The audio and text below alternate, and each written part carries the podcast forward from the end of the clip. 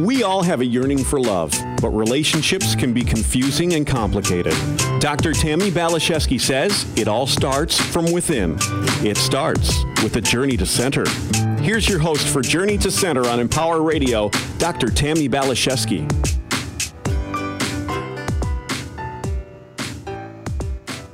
Hello, my exquisite friends and you beautiful souls. You know, one of the earliest relationships on record is the story of Adam and Eve. I think we can learn a lot about ourselves and each other and our connection to God by virtue of paying attention to it. And I think you're probably a little bit familiar with their story, but just in case you're not, I want to share it with you briefly. God, over the course of 6 days, creates the world by speaking in darkness and calling into light, land, sky, and the animals. On the sixth day, God declares his intention to make a being in his own image, and he creates mankind. He fashions man, Adam, out of dust, and forms Eve out of his rib. They reside in the idyllic Garden of Eden and are encouraged to enjoy the world fully, forbidding them only from eating the fruit from the tree of the knowledge of good and evil. In the same garden there lived a snake. The snake advised Eve to eat the fruit from the tree, telling her if she did, she'd become like God. Tempted by this, she did so and made Adam do so as well. The next day when God came to the garden, Adam and Eve felt naked and ashamed. When God asked them if they'd eaten this fruit, they admitted they had. He became angry, and because of their sin, God says, Eve will suffer painful childbirth and must submit to her husband's authority, and Adam will have to toil and work the ground for food. Then the two are banished from Eden. But is there more to the story? Is there another perspective, a different way of interpreting this parable? Is there more to understand and learn? I have thought about this and meditated and come to some of my own conclusions, which have given me great solace. And today I'm beyond thrilled, honored, and excited to be learning more. We have the immense privilege of having some sacred time with a prolific wizard of words, a profound storyteller, and a master teacher. We're here with William Paul Young. Paul was born in Canada and then moved to New Guinea with his missionary parents and his three younger siblings. He was raised among a Stone Age tribe who became his family. He was the first white child, an outsider, who was granted access into their culture and community and spoke their language. Paul's family eventually returned to Canada, where his family pastored a number of churches for various denominations. Paul attended over a dozen schools and eventually completed his undergrad degree in religion at Warner Pacific College in Portland, Oregon. Years ago, Paul was working 3 jobs when he decided to write a Christian tale of redemption for his children. He printed off 15 copies and gave them to his family and friends. The manuscript was never intended for broad publication, but it caught the eye of 2 pastors, and together with Paul, they created a publishing company. Today, that manuscript, The Shack, is a worldwide phenomenon and has sold over 22 million copies. The once reluctant author has also written the best-selling books Crossroads, which we talked about last year, and the book we'll be talking about today entitled Eve. This story is captivating, thought-provoking, eye-opening, and heart-expanding, and I would recommend it to anyone who wants to broaden their vision, deepen in their understanding, and return to the eternally loving embrace of our Creator. So, Paul, thank you for saying yes to another conversation with us here on Empower Radio. That's so great to be with you, Tammy. Thank you. I was wondering who you were introducing there for a while. Prolific master of prose or whatever it was. Wizard of words. You really Wizard of words, yes. Wizard of words, master teacher. I just love your book so much. As I was mentioning to you before we went on the air, I wanted to do some reading for pleasure, and I grabbed your book, Eve, and I couldn't put it down. My eyes were wide. My heart was expanding. It was just a really beautiful way of exploring this relationship from another perspective. And I know you've said this book was the single most arduous creative work that you've ever engaged in, well, at least so far.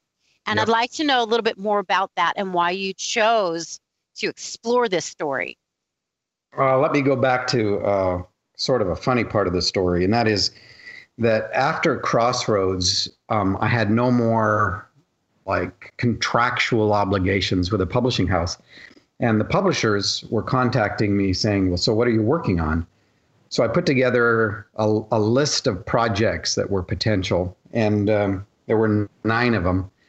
And then just to round it off, because 10 just seemed like a rounder number, I just threw in at the bottom the concept of Eve as a novel. And I mean, within 24 hours, it rises to the top of the conversation. And I'm going like, are you serious? Uh-oh. I mean, I just sort of threw that in at the bottom. And the reason that it was sort of an add-on is that I actually thought that this project was impossible. I mean, every one of my books revolves around a certain kind of question or a group of questions. The Shack is around the question of the goodness of God in the midst of human tragedy. You know, what do you do with suffering and great loss? You know, if God is good and all powerful, etc. Right. And then Crossroads was, so if relationship is the crucible of transformation, which I think it is, I think we are designed as communal beings. That's why the Trinity in part matters so much to me, is that God has never been alone, always been in community. And if relationships are the crucible of transformation, how does grace or change get inside the world of someone who has shut themselves off from relationship or has obliterated them in his life? And so Tony in Crossroads is a much, he's not a nice guy compared with Mackenzie in The Shack. Mm-hmm. Well, both of those books were sort of like jumping in a river that had nobody else in the river. So, and I use a river as a creative, as a metaphor for creativity for me. And I'm not one of these people that has a specific time of day that you do your 1,000 words or whatever. I've just never been disciplined like that in my life about pretty much anything. And so I tend to just pick up pieces until I have a big pile of who knows what, and then jump in a river and see what happens. And but the question in Eve was a question that had been underlying so much of my exploration theologically and from a human perspective since I was a teenager. And the question is, coming from my, you have to understand, evangelical fundamentalist, conservative Christian background. And I looked at my life and I thought, you know, most of the damage in my life personally comes from men. And as I look around the world, most of the damage in the world comes from men. Men are the ones who start wars. They're the ones that are all about territory and competition. Not that women can't be mean and catty and all the rest of it, but in overarching terms, you know, if you go into the prison system, the women are there largely because of relationships. They have this bend toward relationship that is much more akin to the nature of God than men who tend to distance themselves from relationship. It's men who usually run away from the children in the family. It's you know, how many brothels exist on the planet for women, you know? And it's like, all right, so we have these massive industries of objectification and dehumanization, whether it's war or whether it's advertising or whatever. And my question was, if men are so much more messed up than women, which seems obvious, how come they're in charge? Right. And I was asking that theologically too. So I've been working on the theology or the scholarship that's behind Eve for over 40 years.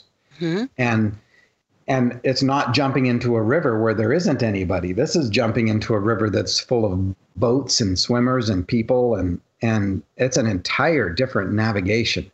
And so, you know, I'm trying to be respectful of the scholarship that is the Jewish Hebrew scholarship. I'm trying to be respectful of the theological work that's been done over the centuries, and be respectful to the language itself.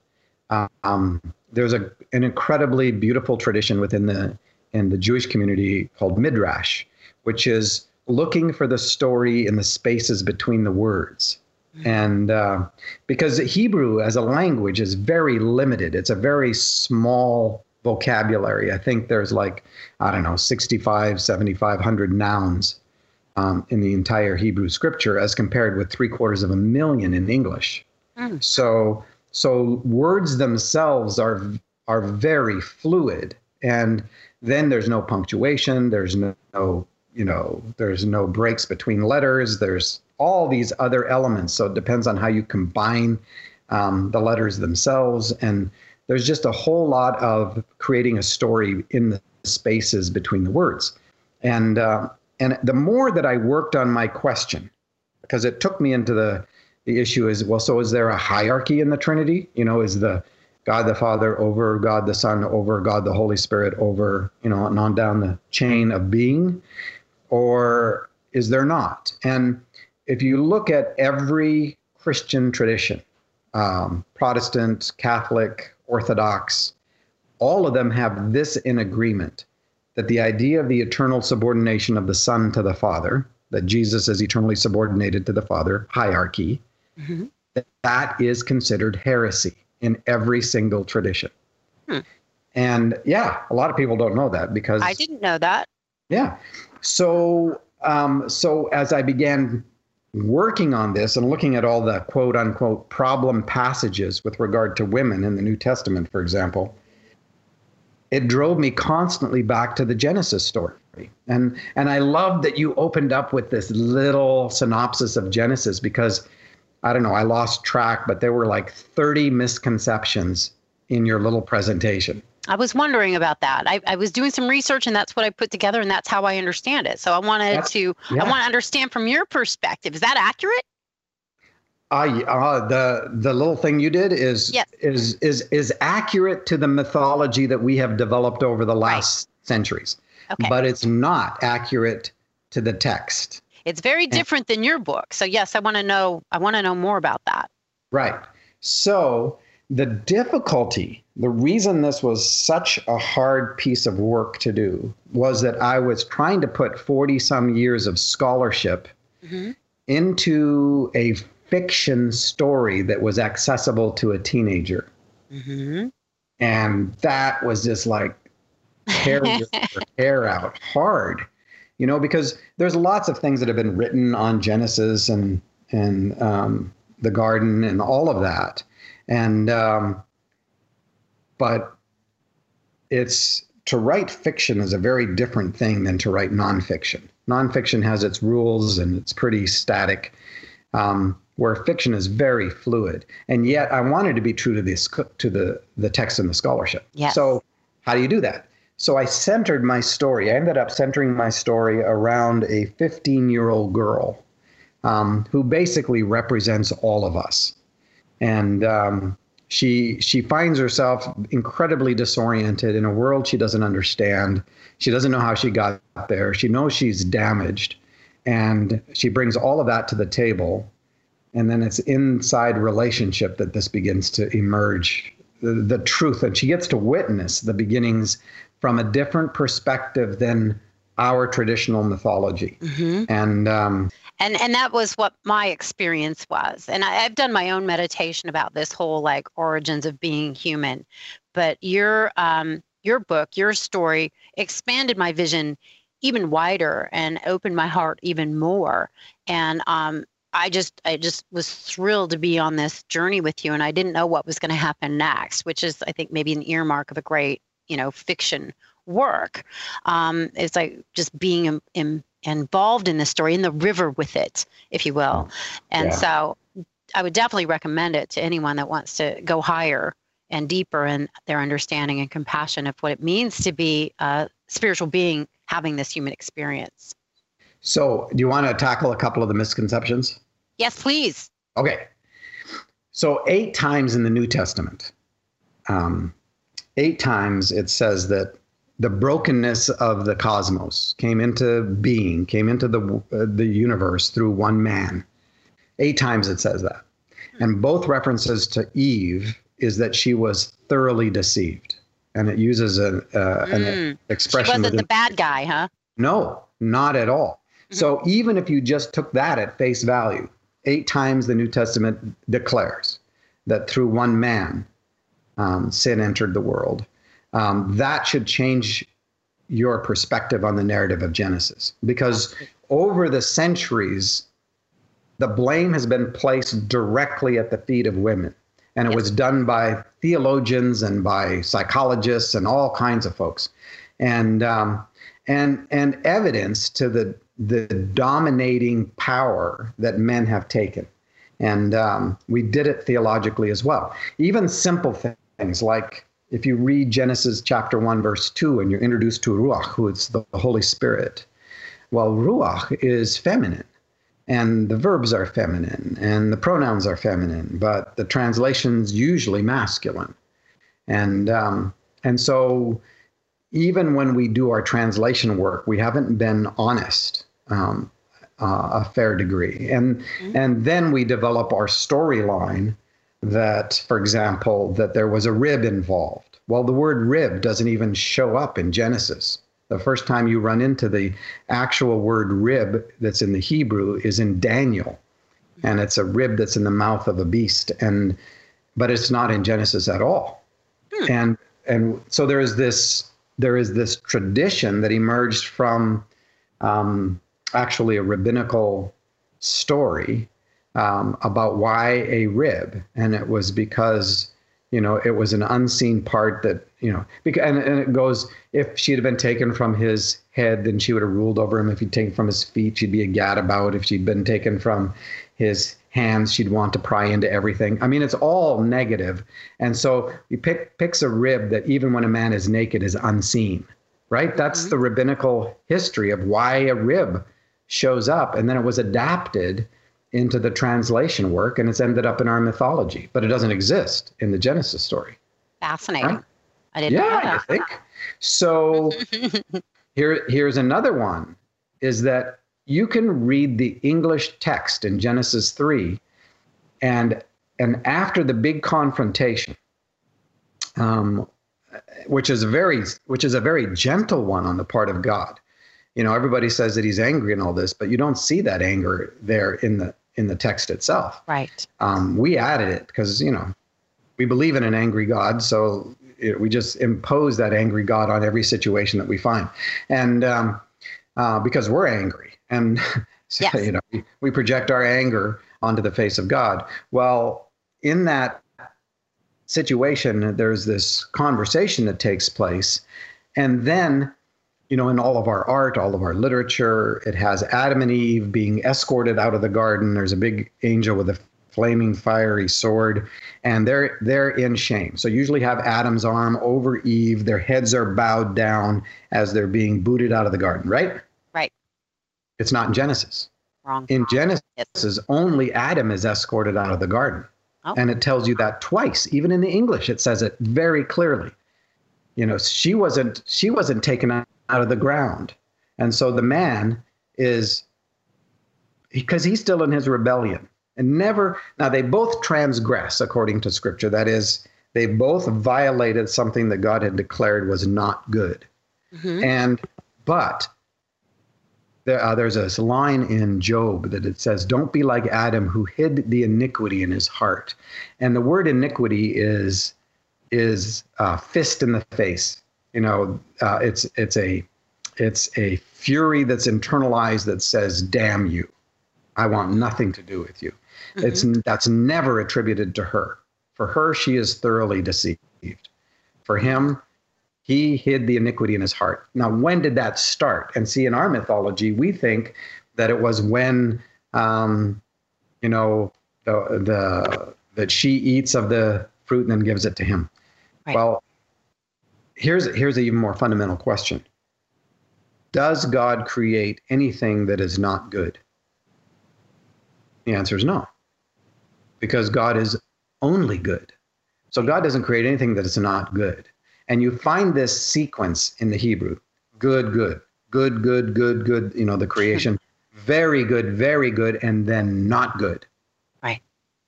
And when you run into that first not good, all of your antenna should show up, because this does not originate in God. This not good has to originate somewhere else. And what does it say? And God knew it was not good that Adam was that he was alone, is how it's in the English, but in his separation. So here's the deal. Adam has never been alone, ever. Adam is created inside the affection of the Father, Son, and Holy Spirit, because there is no creation that is outside of God. All of creation is created in God. And the New Testament says specifically in Jesus, John 1:3, for example. Not anything that has come into being has come into being apart from him. So Adam is created in the image of a God who has never been alone, right? This is the beauty and part of the Trinity. God has never been alone. And we're created in the image of God. So aloneness does not exist in God, which means Adam brought it to the table. This is before Eve is even withdrawn from him. Right? And so he's already separated himself. He has already determined that he's alone. He's already turned his face away from the Father, Son, and Holy Spirit, from light, from love, from goodness, right? And when he turns his face away from light, he casts a shadow that becomes how he then defines everything. So his tumble has gone down. And there's a theologian a couple hundred years ago that says that she is withdrawn out of him in order to stop his lapse into non-being. She is a call back to his humanity. And women have done that throughout the century. So have children. If there's anything that will call a man back toward his humanity, it is a woman or a child or a relationship, instead of moving into independent power, control, and all those things. And then you find the answer to the question, you know, why are men so much more messed up? Is because that turning originates in them. And that turning stayed there through the entire conversation. She acknowledged that through her would come the seed that would crush the serpent's head, the lie, the accusation. But he didn't. And so he's escorted out. There's a whole bunch more that's so fascinating about that. But when she turns from God, she turns toward a relationship with Adam. And so many of us look for God in our men. Yeah. Identity, worth, value, significance, security, meaning, purpose, destiny, community, love. So, but the point is she at least turns to a relationship, which is much more akin to the character and nature of God. He doesn't. He turns to the ground and the works of his hands. Right? And now he looks at the ground and the works of his hands as identity, worth, value, significance, security, meaning, purpose. So the call of the good news throughout the scripture is return. Yes. You've turned away, return. So the woman has to turn from placing identity, worth, value, etc. in the man back to Father, Son, and Holy Spirit, who are the only ones that can provide it. And the man has this two-step turning. He has to even begin to see that relationships are valuable, and then not use relationships as territory and property either, but begin to identify and trust in the Father, Son, and Holy Spirit. Mm-hmm. So, yeah, all of that is part of what's inside this, but it's wrapped up into a fiction story. So, and a very incredibly interesting fiction story at that. So, Paul, we just have a couple minutes here, and I'm so excited I get to feature you on another show next week, where we get to go even deeper and higher with all of this. In the meantime, where can people get a copy of this book? Where can they connect with you? How do they get more of what you have to offer? So you can get the books anywhere. And they're definitely Amazon and, you know, all the book chains and all that stuff. Connecting is William Paul Young. WM for William. I'm one of four generations of Williams, none of who go by William. And we all go by our middle names. So wmpaulyoung.com, that'll connect you to Facebook and Twitter and all of those things that I don't really understand, but I'm glad people do. It would be fair if you did, because you understand so much. You have to choose what you want to understand. I'm still trying to, you know, understand my wife, but that becomes more of a mystery the older we get. So, and it's okay to just enjoy the mystery without necessarily understanding it. No, it's ideal, actually. It is ideal. It is. They got to the point. You're not supposed to know. Oh, I know. You're not. It's you enter a mystery and you lose control. That's relationship, see? And that's what people don't want. They don't want to lose control. But the beauty of a relationship is an expanding universe, right? Yes, we have to be able to surrender control and enjoy the river, enjoy the experience of being human. We'll know everything when we go home. Yeah, it's supposed to be fun. Well, it is, and arduous and work, but it's worth the work. Absolutely. I agree with you completely. Thank you so much, Paul, for having this conversation with me. And to my listeners, thanks for hanging out with us. I know he's opening your mind. So come back and listen to us next week. We've got another great conversation coming up. And just know that you're in our heart and prayers. God bless you. We appreciate you. Onward and upward. Bye for now.